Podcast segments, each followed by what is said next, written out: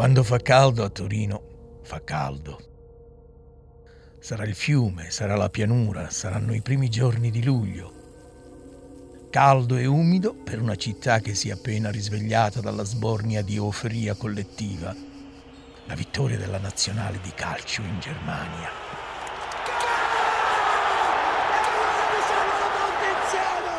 Fa caldo il 17 luglio del 2006, quasi 30 gradi e umido. Un capannello di curiosi osserva la polizia che sigilla la zona vicino alla ferrovia, in via San Paolo. Il posto è squallido, una sorta di parcheggio di scarica di fronte a una fabbrica vicino a uno dei parchi della città. Al centro della scena, avvolto da sacchetti di plastica e da una coperta e ancora da un tappeto, un cadavere in avanzato stato di decomposizione. Sui resti un brulichio di larve e mosche.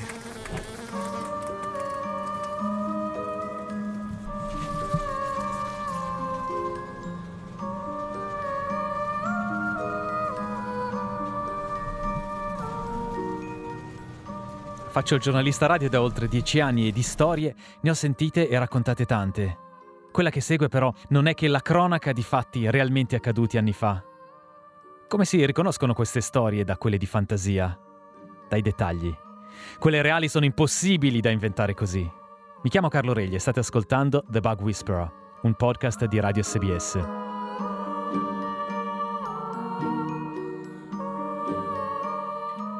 Avete presente CSI e i suoi spin-off?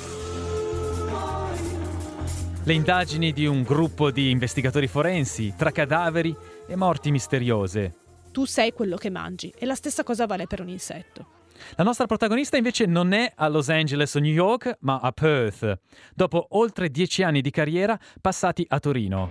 Mi chiamo Paola Magni e sono un entomologo forense, uno specialista di insetti che osserva e colleziona gli insetti che vengono trovati sulla scena del crimine. Paola, ancora prima di finire gli studi, a 23 anni, era una dei pochissimi entomologi forensi che lavoravano in Italia. Nel momento in cui arrivavo erano tutti contenti che ci fosse qualcuno che si occupava della parte disgustosa della scena, quello sì. E per i non addetti ai lavori, di parti non esattamente piacevoli nel suo lavoro, ce ne sono in abbondanza. Il vedere corpi in decomposizione che possono essere di animali o possono essere di persone, di per sé stesso non è un problema per me, semplicemente perché quello è il mio ambiente di lavoro. Se dovessi fare il commercialista, quello sarebbe un problema psicologico per me. È un lavoro che è rigoroso, freddo, scientifico e che allo stesso tempo ti butta nelle vicende più incredibili e drammatiche che si possano immaginare. Alla sua base, gli insetti. L'insetto invece non mente questo è importante perché qualche volta il corpo non si trova, si trovano soltanto ossa, si trovano soltanto capelli. E per dar senso a tutto ciò entrano in scena gli entomologi forensi.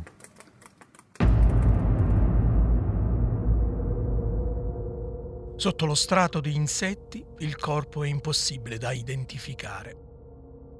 Quello che una volta era il volto è una massa senza più nulla di umano. Le impronte digitali impossibili da prendere con i metodi tradizionali.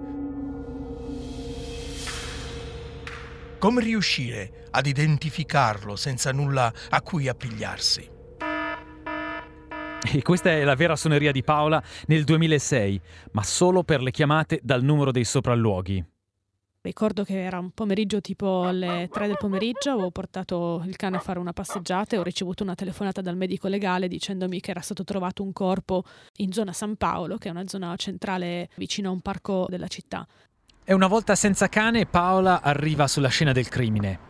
Oltrepassa il nastro tipo Crime Scene Do Not Cross esibendo il suo tesserino. No, non ho nessun tesserino perché non sono uno dei medici legali o uno della polizia dei carabinieri. Allora rifacciamo. Una volta compilata la burocrazia che le permette di passare, Paola si trova di fronte al corpo. Uh, l'odore della decomposizione è un odore molto tipico che non so neanche se è possibile descrivere facilmente. Fondamentalmente odore di carne marcia. È anche però vero che in base alle cause di morte questi odori possono cambiare. Se c'è presenza di alcol o di sostanze tossiche, l'odore può cambiare molto. In questo specifico caso, chiaramente gli odori cambiavano ogni volta che uno strato che copriva il corpo veniva separato dal corpo stesso. Chi arriva primo su un cadavere ha la cortesia di lasciare diversi segni per accertare il tempo della morte? Gli insetti sono lì, non aspettano altro che cibo fondamentalmente gratuito e quindi arriveranno sul corpo velocissimamente. Ci sono lavori che vedono che gli insetti arrivano entro 15 minuti dalla disposizione del corpo nell'ambiente. In particolare in questo caso c'erano molte larve di mosca ho campionato tutte queste larve divise in vari barattoli in base alla zona anatomica di colonizzazione. Gli insetti trovati sul corpo mi hanno permesso di determinare il tempo di colonizzazione del corpo, che è correlato al tempo di permanenza del corpo nel luogo di rinvenimento. Ovvero da quanto gli insetti avevano iniziato a colonizzare il corpo. Ma chi era la vittima? C'è una terminologia che non è per niente tecnica che descrive quello che succede ai cadaveri. Quanto calza. Tenetevi forte. Lo strato dell'epidermide superficiale viene persa, viene persa a mo' di guanto o a mo' di calza. Succede specialmente in ambiente acquatico, ma succede anche quando l'ambiente è protetto, come per esempio in questo caso che il corpo era, si trovava avvolto in questa coperta. Quello che è stato necessario fare è stato rivestire con la nostra mano il guanto del soggetto, quindi l'epidermide del soggetto, e rifare l'impronta digitale. Quindi noi abbiamo vestito la pelle del cadavere per fare l'impronta digitale. E questo è uno dei rari casi in cui uh, se la spiegazione non è perfettamente chiara, forse è meglio così. Comunque, la fortunata è stata proprio Paola con la motivazione sincera dei suoi colleghi. Tu hai le mani più piccole di tutti e con indosso i suoi di guanti ha rivestito il guanto o calza che dir si voglia, formato dall'epidermide che si era sfatta ed ha potuto così ricostruire le impronte digitali. È il primo successo dell'indagine.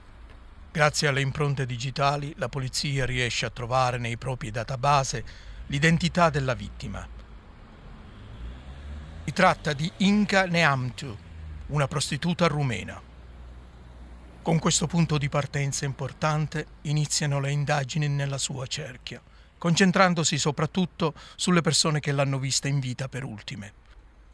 Si cerca ogni tipo di indizi, da spostamenti sospetti a possibili moventi, come litigi o regolamenti di conti. Nel giro di pochi giorni una svolta che sembra decisiva. Si fa avanti il protettore di Inca, che chiede notizie della ragazza perché, a suo dire, non la vedeva da giorni. Fermi tutti, questa persona è una persona informata sui fatti, dobbiamo indagare un po' di più su quello che questa persona ci sta raccontando. E seguendo l'adagio popolare La gallina che canta prima ha fatto l'uovo, la polizia drizza le orecchie.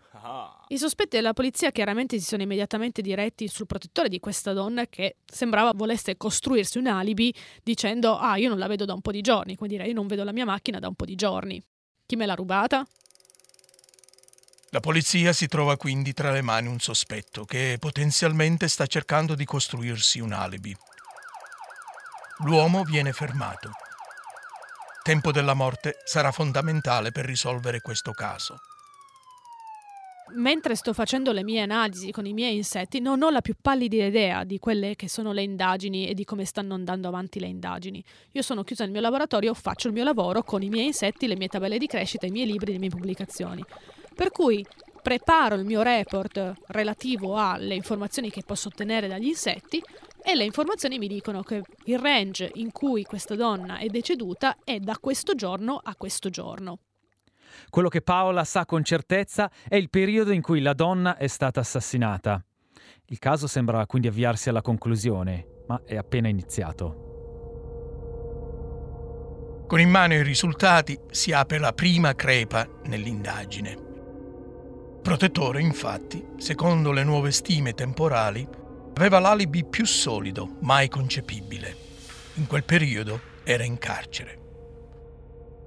Sono momenti tesi nell'indagine. Il sostituto procuratore non vuole mollare l'osso e lasciare libero il suo sospettato principale. Inizia allora un balletto tra la procura e il team medico legale.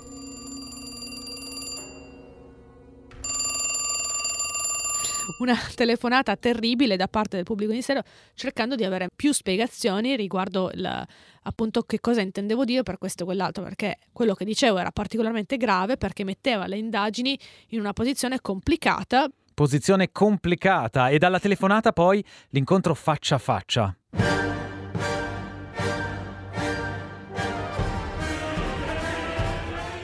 È stato un incontro intenso perché chiaramente io ero una giovincella e mi trovavo davanti a, al pubblico ministero che è quasi una figura mitologica all'interno della Procura della Repubblica di Torino che è immensa e fa paura, sinceramente. Un pomeriggio di paura intenso per Paola, tra pressioni e richieste di essere assolutamente sicura delle sue date ma la realtà è sempre un passo avanti alla fantasia. Ed entra in scena, eh, a proposito di figure mitologiche, una seconda figura, il vice pappone. Eh? È un po'. Eh no! Eh no! Eh no! Eh no! Non si può! Rischia di rovinare una carriera con una testata indecente Zidane. Le indagini proseguono e nuovi dati complicano ulteriormente la scena. Una nuova figura attira l'attenzione della polizia. Un uomo che durante l'assenza del protettore in carcere lo sostituiva. Ulteriore problema ad ingarbugliare il tutto, nel periodo in cui Inga moriva, lui era all'estero, con testimoni e chiare prove a suo favore. Il sostituto procuratore inizia a perdere la pazienza. La seconda svolta è il ritrovamento del cellulare della vittima. Il controllo dei tabulati mostra come nei giorni precedenti alla morte Inga si era sentita di frequente con Ruben Fraisci, liberiano di 25 anni. Sa qualcosa? Inga può avergli confidato di avere paura di qualcuno?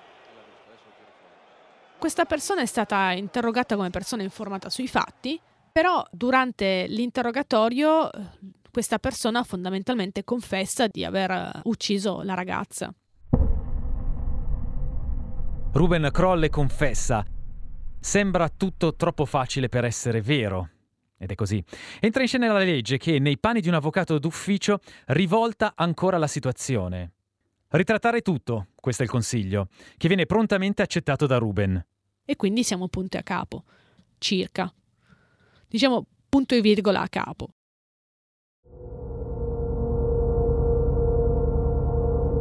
La situazione è a un punto di stallo. Scagionati il protettore e il vice protettore, la polizia si trova con un reo confesso che però ritratta tutto. È ora di usare l'inventiva e di rifarsi ancora gli insetti cresciuti sul corpo. Che cosa possono rivelare ancora gli insetti? A questo punto non posso neanche più dire insetti, devo dire fauna perché non si tratta neanche più di insetti, che ho campionato sulla scena. Ok, allora fauna, perché nel frattempo è cresciuto di tutto sul cadavere, ci sono proprio delle specie diverse. Ricordiamo però come era stato trovato il corpo all'inizio della storia, avvolto in un tappeto. E come ce lo immaginiamo il tappeto? Polveroso. Che cosa c'è nella polvere? Un sottogruppo degli arachnidi, ragni per intenderci, i nemici di tutte le massaie, gli acari.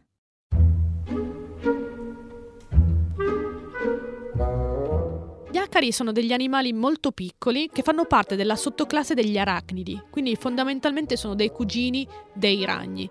E questi cuginetti, a parte il numero di zampe, hanno una caratteristica inquietante.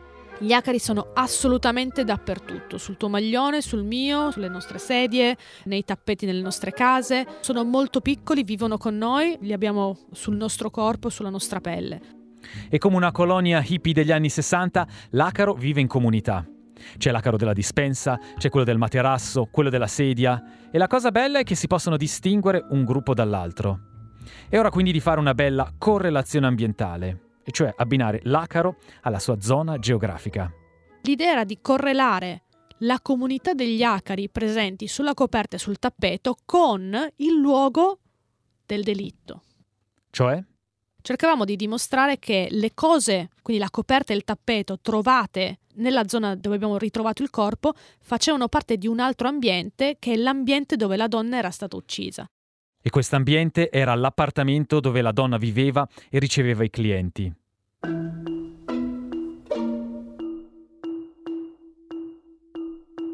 Il sostituto procuratore è a un bivio. Informato da Paola sulla possibilità di collegare gli acari della coperta a quelli dell'appartamento di Inga, realizza che l'ultimo posto in cui Inga è stata vista con Ruben è proprio l'appartamento della vittima. Il sostituto procuratore decide di usare questa informazione nell'ultimo interrogatorio con il sospettato. Lo fa bleffando. Ecco appunto, ma gli esami sugli acari poi erano stati fatti?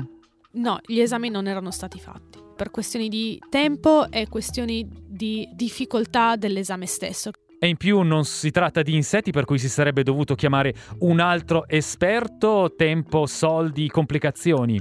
Questo però non ferma il sostituto procuratore.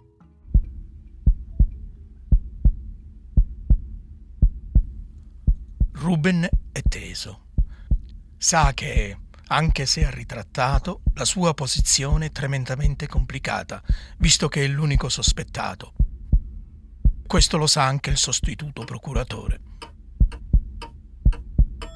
Nell'ultimo interrogatorio, ignorando il fatto di non avere nulla in mano, viene comunicato a Ruben che la correlazione è stata provata. Il tappeto che avvolgeva il corpo di Inga si trovava nel suo appartamento. L'ultima persona vista in quel luogo era Ruben. Ogni contatto lascia una traccia. E questo è il cosiddetto principio di Lockhart, un vero e proprio Vangelo per gli investigatori. Anche se poi eh, le tracce non vengono trovate perché appunto non c'era tempo di cercarle, il bluff è sufficiente in questo caso. Se l'uomo tocca il tappeto, gli acari del tappeto finiscono sui vestiti dell'uomo. Sia Ruben che l'avvocato si rendono conto che sono arrivati a un punto di non ritorno e decidono di arrendersi, scegliendo la possibilità di una pena ridotta confessando l'omicidio, piuttosto che rischiare l'ergastolo. Due curiosità rimanevano però per il procuratore.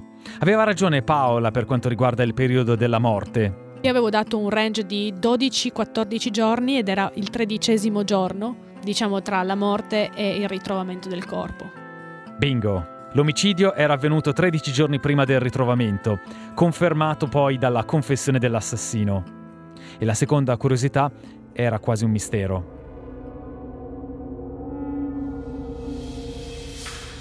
Il caso era ormai risolto. Una triste vicenda finita in tragedia. A, al sostituto procuratore, premeva dare un'ultima risposta. Visto che il liberiano non aveva una macchina e usare i mezzi pubblici era fuori discussione, come era riuscito a trasportare il cadavere senza farsi vedere da nessuno? Com'è possibile andare in giro con un cadavere da un punto all'altro senza che nessuno si insospettisca? Palla tagliata, messa fuori, c'è Pirlo, Pirlo, Pirlo, ancora Pirlo.